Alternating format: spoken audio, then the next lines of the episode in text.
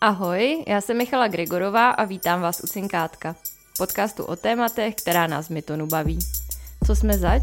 Investujeme do startupů a taky se rádi povídáme s lidmi, kteří jsou chytřejší než my. Tématem dnešní epizody bude nabírání seniorních, takzvaných Ačkových lidí. Mým hostem je expert na nábor Matěj Matolín. Ahoj Matěj. Ahoj, zdravím, díky za pozvání. Matěj, ty máš společně s Veronikou Práškovou náborové studio A-Players. Co je jádro vašeho biznisu? Pro jaký typ klientů pracujete? Na jaké pozice nejčastěji pomáháte hledat? Tak eh, vzhledem k tomu, že jsem se posledních několik let věnoval eh, hlavně startupům a ta, ta scéna mi blízká, takže my jsme zaměřeni na startupy, technologické firmy, které jsou v růstu a pomáháme jim najít seniorní, expertní role, typicky, nevím, head of engineering, senior product manager, head of marketing, CFO, CEO a podobně. Vy na webu říkáte, že umíte pomoc přivést top lidi. Jak je pro klienty definujete? Pro mě jsou to lidi, kteří umí tu firmu posunout o pořádný kus dál. To je to, co já jsem ve startupech viděl jak jeden takovýhle bych, rozdílový hráč nebo prostě top člověk najednou umí tu firmu posunout prostě o obrovský kus dál, že něco, s čím si do té doby nevěděli měsíce rady a stáli přišlapovali na místě, tak ten člověk to umí, umí vyřešit. No a samozřejmě k tomu pak bych řekl takový ty asi obecné charakteristiky kvality, že ten člověk je velice chytrý, má obrovský rozhled. To si myslím, že je taky jako zajímavý, že lidi, kteří jsou opravdu dobrý, tak vedle toho svého oboru umějí ještě jako mají velký přesahy do těch dalších, takže si to umějí v té hlavě eh, propojit, eh, kdy, mm, nevím, produkták nás zároveň umí skvěle jako eh, třeba bývalý programátor, takže tomu dobře rozumí, zároveň má třeba přesah i do biznisu, i do salesu, takže to jsou oni. Ale takových lidí je strašně málo, že jo? Ono, ano, je jich, je jich málo, proto, aby jsme je přitáhli nebo oslovili, protože samozřejmě takovýhle lidi tím nejde jenom o to mít prostě někde jako výplatu a teplý místečko, tak aby jsme je našli, já jsem si na to udělal takový, takový pomocník, ale to si každý může zapamatovat, GIF, takový framework. Když bych ho vysvětlil, to G to znamená growth, to znamená růst. Takže ty Ačkový lidi znamená, zajímá jednak to, že ta firma je rostoucí, že to je nějak jako v pohybu, že to není firma typu nějaká korporace zaběhnutá, která už prostě drží, drží tu linku, jenom z toho ždímá, co se dělá, tady to roste. A zároveň je to i růst jeho, že půjde do něčeho, kde cítí, že on, i on osobně a profesně může vyrůst. Takže to je to Gčko. I impact, ty lidi chtějí vidět za prvý, že zase ten ta firma, ten biznis nebo ten produkt má nějaký, nějaký dopad, jako něco mění nebo disruptuje nebo přichází s nějakou novou službou, eh, výrazně kvalitnější než to, co na tom trhu je, ale zároveň i jako impact jejich. To znamená, že práce, kterou oni dělají v té firmě, je skutečně vidět. Že nejsou jeden z mnoha prostě tisíců mravenců, který dělají na takhle malinkatý specializovaný featurece, ale že opravdu Jo, a můžu říct typicky, může to být produkták z velké firmy, který je tam jeden z 30, ale když půjde do začínajícího startupu, má jim co přinést a jeho dopad na ten produkt je prostě obrovský. A GIF na konci máme F, takže freedom, takže lidi chodí do startupu hlavně proto, aby tam užili trošku svobody, aby tam nebyli sešněrovaný stovkama směrnic a nařízení a že takhle se to dělá, protože takhle to rozhodla centrála. Dal by se popsat nejčastější proces, jak klientům pomáháte? Nedává ani pro toho klienta smysl, aby každou pozici dával nám, že většinou jako ten nábor je klíčová kompetence přece jenom té firmy, takže ty, to hlavní, tu hlavní masu lidí by si každá firma měla být schopná najmout sama a nás povolat ve chvíli, kdy se baví o nějaký hodně specializovaný pozici, na kterou třeba jejich rekruterka nemá, nemá zkušenosti, protože to nikdy nedělala, nikdy nenabírala člověka na, na, na úrovni nevím, C-levelu takže tam pak, eh, tam pak volají nás. Důležitý je mm, na začátku tu pozici právě si dobře popsat. Hlavně jako dobře zpracovat ten GIF, protože a zase firmy někdy dělají u těch korů těch startupů, že prostě to odfláknou, že řeknou, no head of marketing, budeš dělat prostě raz, dva, tři, čtyři.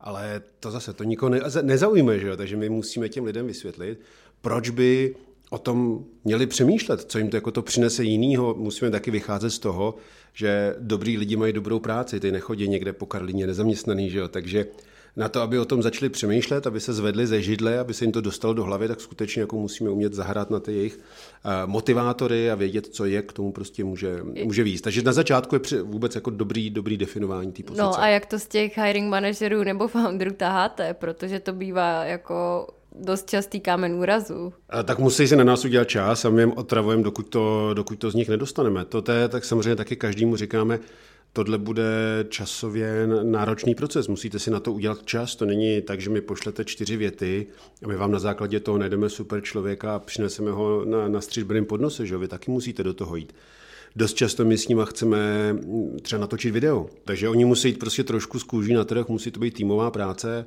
a samozřejmě klient, který ho cítím, kdy mi rovnou řeknou, no hiring manažer si na vás neudělá čas, na to zapomeňte dvě hodiny, maximálně tak 20 minut, tak to mi rovnou říkáme, tak do toho nejdeme, protože to bychom neodvedli dobrou práci a určitě bychom s takovýmhle přístupem ty kandidáty neoslovili, nepřitáhli, nezaujmuli. Jak často se vám stává, že dáte dohromady třeba nějakou job description a pak zjistíte, že to není úplně ono a musíte to iterovat? Tak samozřejmě klíčová je opravdu jako diskuze o té roli a faktem je, že u startupů tím, že to nejsou zaběhnutý typizované pozice, ale že to je třeba první někdo, nebo měli tam dva marketáky a najednou to head of marketing, nebo chtějí head of engineering a teďka vlastně chtějí, aby dělal i trošku produkt a třeba chtějí, aby ještě dělal trošku sales. Takže samozřejmě u startupu je problém, že se kolikrát, aby ta firma jako si říká, my ušetříme, tak spojíme dvě, tři lidi dohromady. Což jako na jedné straně vypadá skvěle, ale to je strašně zákeřný, protože jakmile se ty role začnou spojovat, dramaticky klesá počet těch kandidátů, kteří by vůbec na to byli vhodní a dost často pak jako dochází i k, nějakému, k nějakým jako nejasnostem. Takže já bych zase skoro řekl firmám, zkuste to radši rozdělit, než se snažit prostě mít jednoho člověka, supermana, který zvládne tři role, to jako se většinou nestává. Jako můžou takový lidi být, občas jsem je viděl, ale je to velice, velice vzácný. To jsem hrozně ráda, že to říkáš. Tohle s tímhle se setkáváme docela, docela často. Říkám, takový člověk neexistuje. Říkám, musí existovat, neexistuje. neexistuje. Hlavně z hlediska jako mitigace rizika je lepší mít uh, pak ty lidi dva. Já vím, jako stojí to peníze, ale uh, musíme si taky říct, že čím ta role je takhle komplexnější, tím samozřejmě i stoupá riziko, že to nevíde. Takže budeme toho člověka hledat ne měsíc a půl, ale budeme hledat tři měsíce, on pak nastoupí a když se zjistí, že za, za, za půl roku, že není schopný zvládat tady ty tři role všechny najednou, tak pak to většinou končí jako problémem, odchodem a jsme zase na začátku, takže i, i z hlediska jakoby rozložení rizik je lepší to moc eh, tohleto nedělat.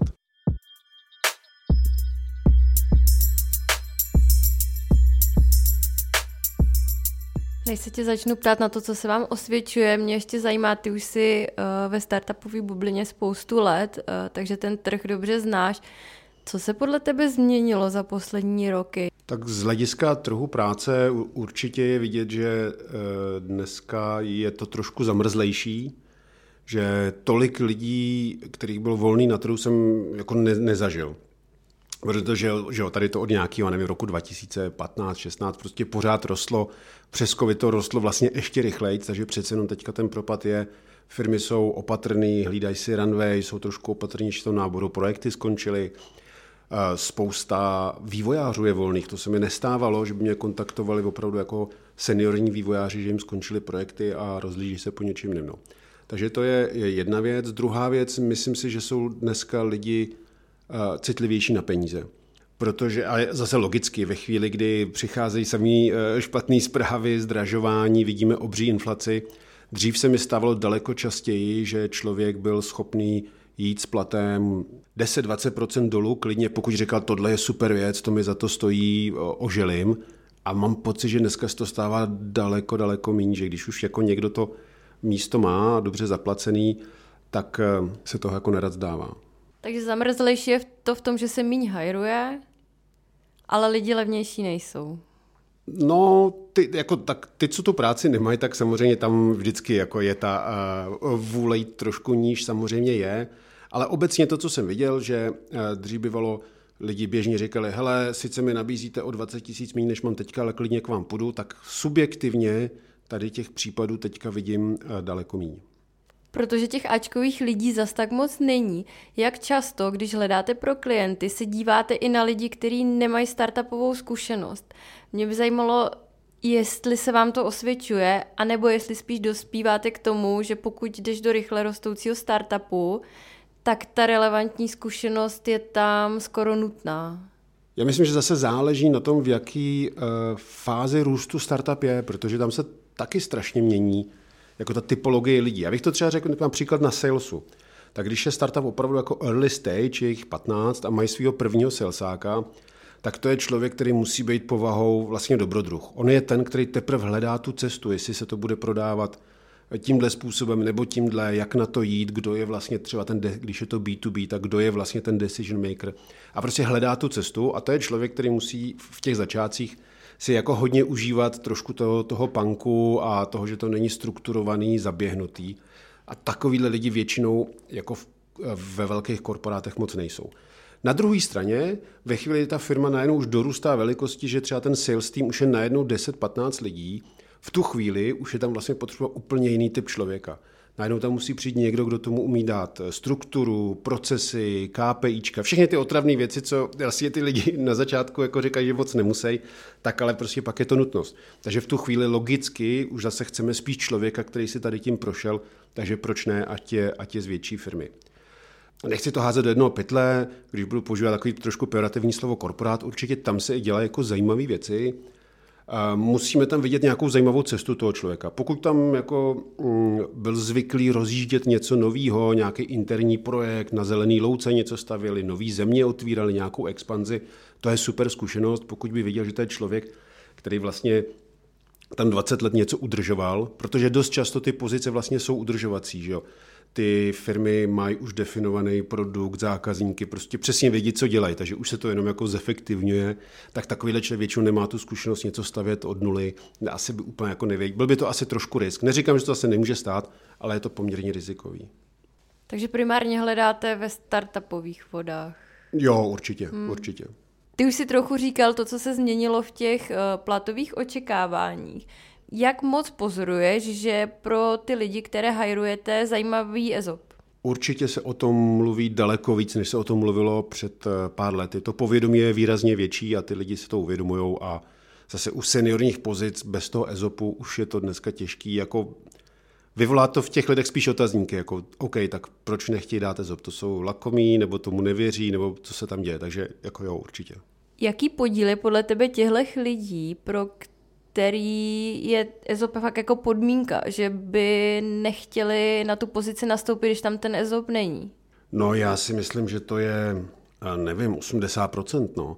Buď EZOP nebo nějaký způsob profit sharingu, prostě ten, většinou člověk do, do startupu právě jde kvůli tomu, že vidí, že to roste, že ví, jak vlastně strašně těžký to bude, kolikrát jako stresující, kolikrát víc práce, méně dovolený, než by měl někde v zaběhnutý firmě, takže jako samozřejmě očekává, že pokud k tomu růstu výrazně přispěje, tak na tom bude mít víc podíl, než jenom někde pracovat ve mzdě. Protože kdyby mu šlo o hodinovku, tak tu bude mít pravděpodobně někde vyšší než ve startupu. Pozoruješ, že jako roste ochota startupů za ty špičkový lidi dobře zaplatit? Myslím, že ano je to daný tím, že celý ten jako VC ekosystém je dospělejší, než byl prostě před eh, sedmi rokama. Zase bavíme se v trošku jako specifické době, víme, že teďka je taková investiční zima, že jo? takže to není úplně uh, růžový, ale jako před rokem a půl bych řekl jako jednoznačně, že je vidět, že přece jenom víc, víc peněz teče do startupů, že jsou větší investiční kola, že ty investoři s tím počítají, že dobrý lidi se musí zaplatit, že už neplatí to jako startupy o tom, že tam všichni dělají jenom za, za prostě čínský nudle, ale že ty lidi prostě něco stojí. Je fakt, že ty dva roky zpátky se skoro až přeplácelo, no. Teď už eh, je to takový vystřízlivělejší. Jo, tak je to vždycky prostě ta, taková sinusoida, trošku nabídka, poptávka. Asi jako není špatný, že to možná o trošičku jako se to nějak jako skorigovalo, ale tak po těch lidech je vždycky skáňka. Myslím si, že si to ta firma musí jako spočítat, že ten jako opravdu dobrý, suprový top člověk, byť bude o něco dražší, tak prostě to vrátí na, na, na, na, na té rychlosti, kam tu firmu posune. Ty jsi strašně hezky zarámoval, na co ty top lidi slyší tím GIF GIF, Rám, prostě, GIF, no. GIF, GIF rámcem. Dalo by se i říct, jaký startupy jsou pro ně zajímavý, na co se ty lidi nad rámec těchto těch tří vlastně jako metrik ptají? Víš, jako ambice, jestli to má investora, kde, kde, kde jsou kanceláře, co jsou vlastně ty další parametry, které zvyšují atraktivitu startupu? Tak určitě je zajímá celkově vize, kdo, kdo, jako kam to ty foundři chtějí dostat. Dost často říkají, já musím prostě mluvit s foundrem a cítit, že prostě to vidíme stejně, že tam musí být prostě to stejné naladění. kanceláře, spíš bych řekl uh, remote a on-site, což je, přiznám se, trochu problém, protože startupy, zejména ty early stage, mají daleko větší tendenci to chtít on-site, což je pochopitelný v těch začátcích, být spolu, tam se tvoří ta kultura, ale jako ochota těch lidí dělat on-site jako čím dál tím uh, víc jako klesá. Pokud by dneska někomu řekl, že podmínka je uh, pět dní v kanclu, tak to už je prakticky ne, neobsaditelný. Musí tam být aspoň jako jeden, dva dny toho home office. Ty lidi jsou na to zvyklí, že prostě nechtějí, nechtějí dojíždět každý den.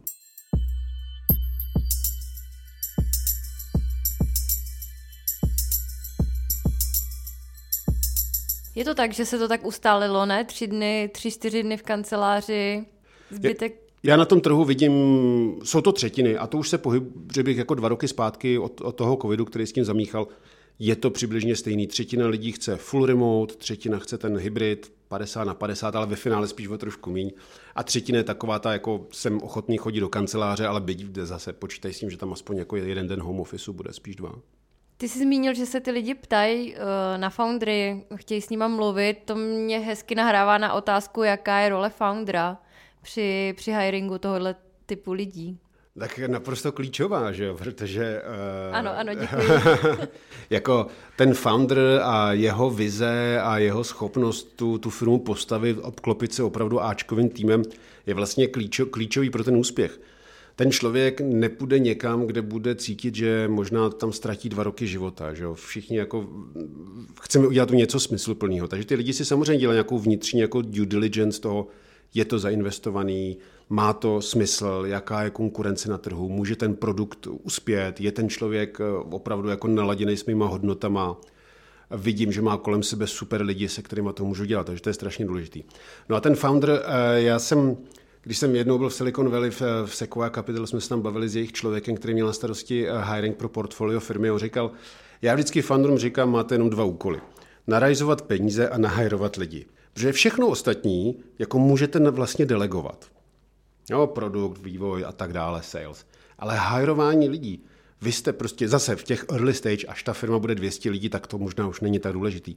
Ale v těch začátcích, vy jste nositel té myšlenky nikdo není schopný tak jako dobře přenést to nadšení a tu vizi jako vy.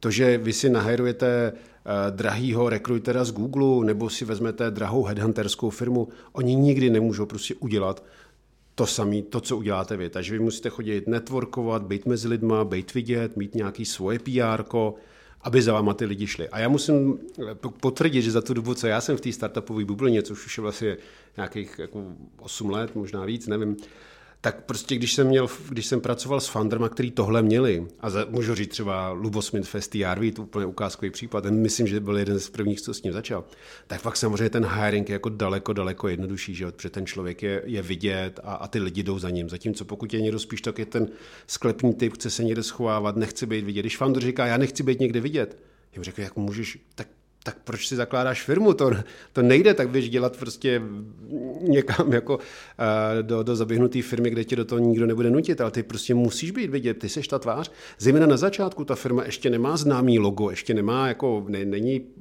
plno ve Forbesu a v CheckRunchi. Takže že to logo je ten founder, takže on prostě musí být uh, vidět a ani se lepší prostě personálka to vlastně jako moc nezlomí. Jako když oslovujete lidi, kteří nejsou ve vašem networku, to znamená, ještě se jakoby neznáte, jste to vy, kdo dělá první kontakt, nebo je to někdo od klienta?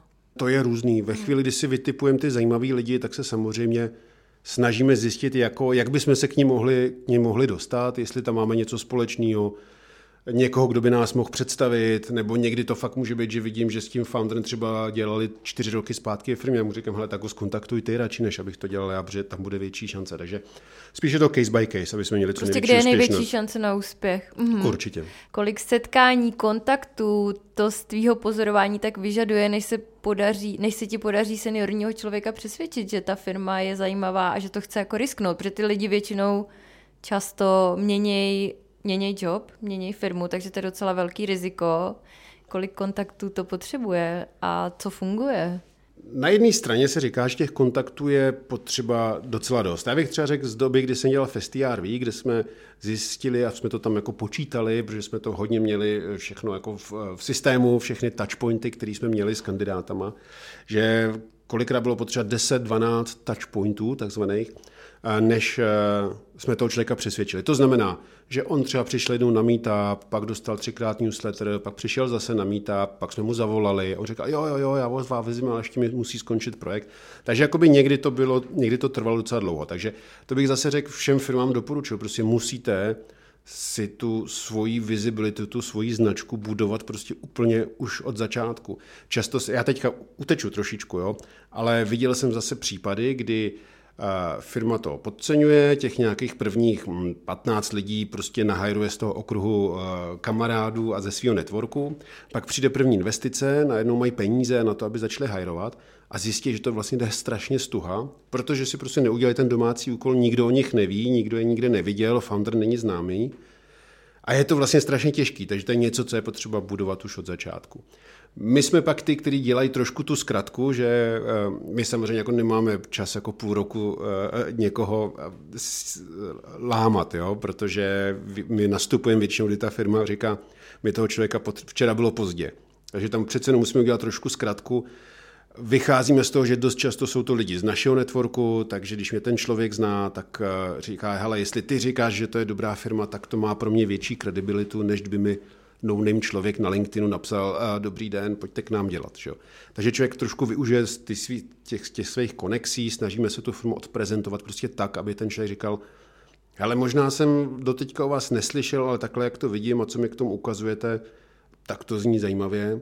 Zase ten founder tam taky musí udělat hodně, hodně práce a taky to nesmí být úplně pomalý. No. Jako nemáme tam Bůh ví kolik času. No. Když už toho člověka jako cítíme, že o to ten zájem má, tak je potřeba uh, kout železo, dokud je žavý. No.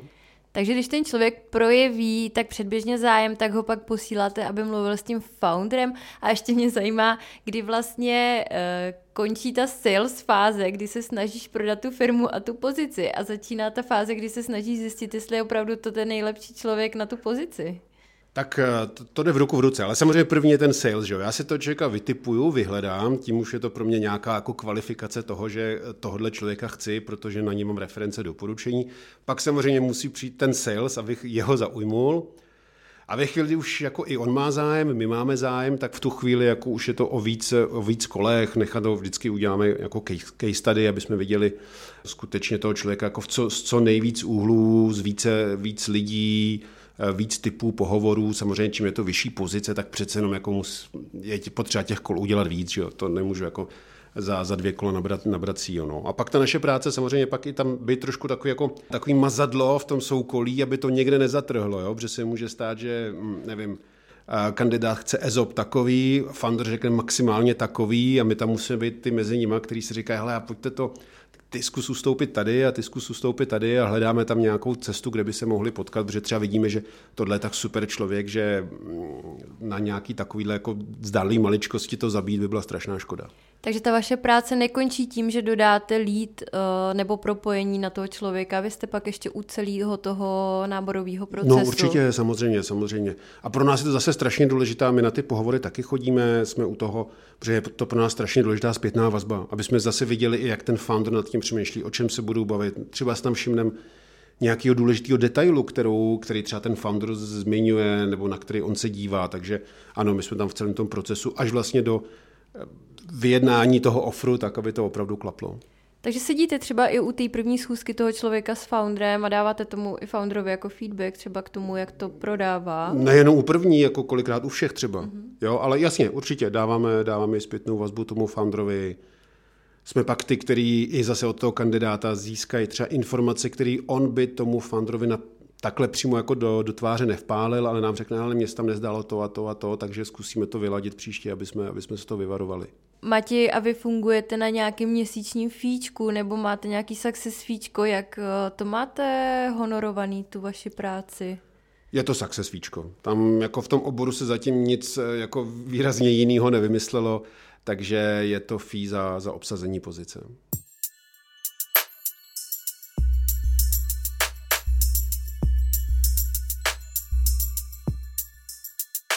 Hiring seniorního člověka je poměrně velký riziko, že to neklapne že si to nesedne s tou firmou, nebo že se ukáže, že ten člověk i přesto, že je dobře zaplacený, eh, nemá ty výsledky.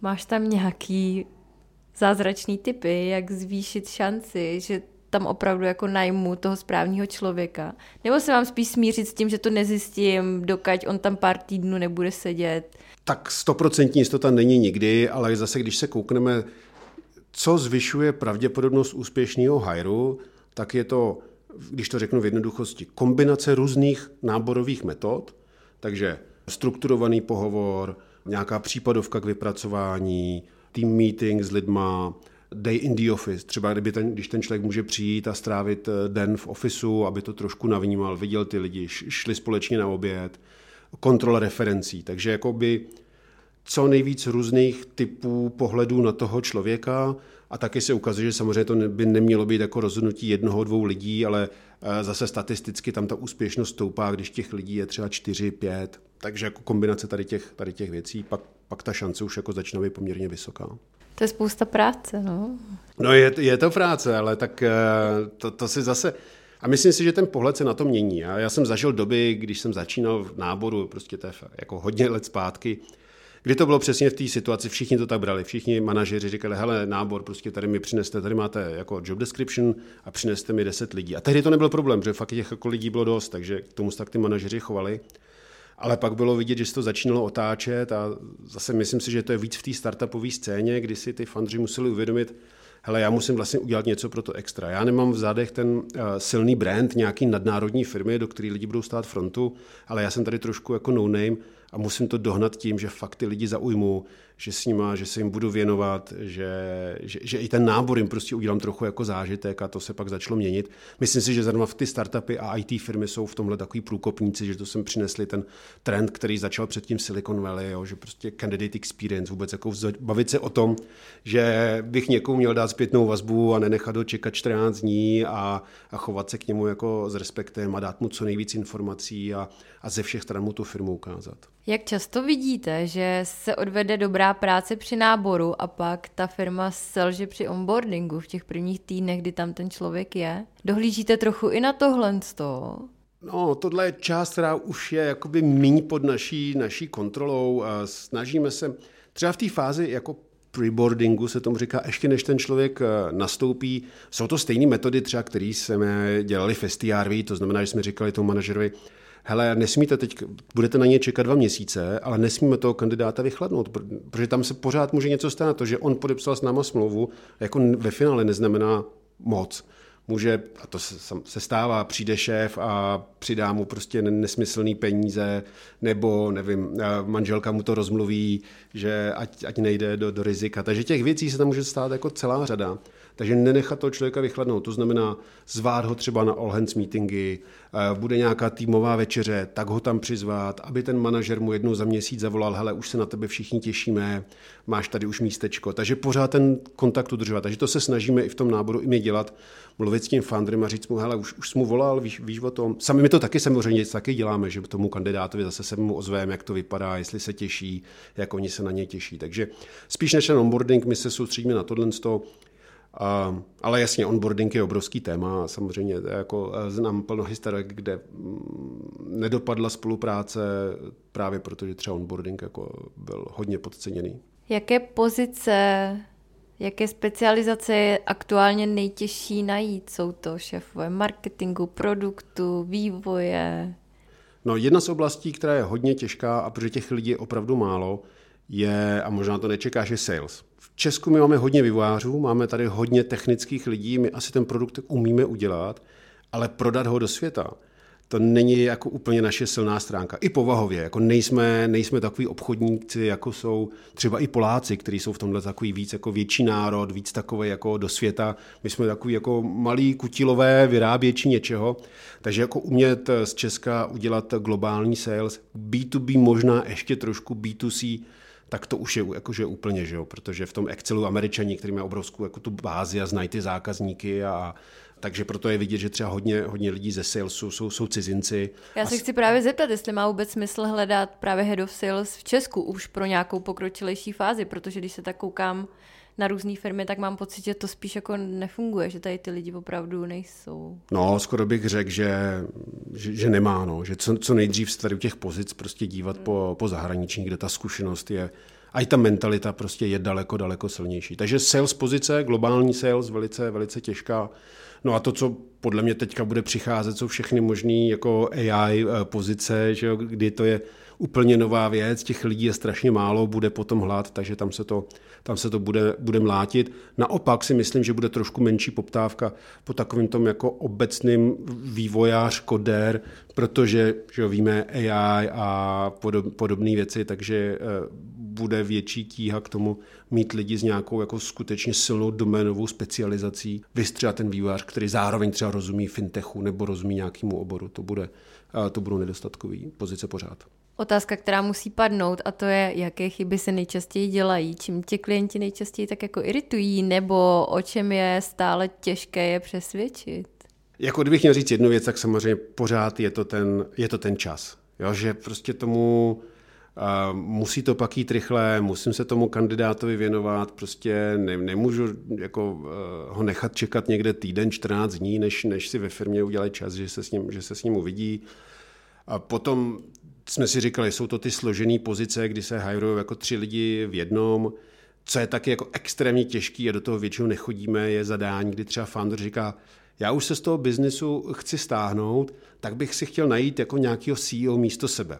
Což je peklo, protože ten člověk vlastně hledá sama sebe. Že? On to nepřizná, ale hledá sama sebe. A jeho taková žádná kopie po světě nechodí. Takže znám případy, kdy už třeba vystřídali jako x headhunterů a viděli tam prostě 80 kandidátů a pořád ten fan řekl, no to ještě prostě není ten, tomu to nemůžu svěřit. To furt nejsem já. To se, ano, on to neřekne, ale pořád říkám, no, to, to prostě není ono. Takže třeba do takovýchhle pozic nikdy nejdeme, protože vím, že to je mission impossible.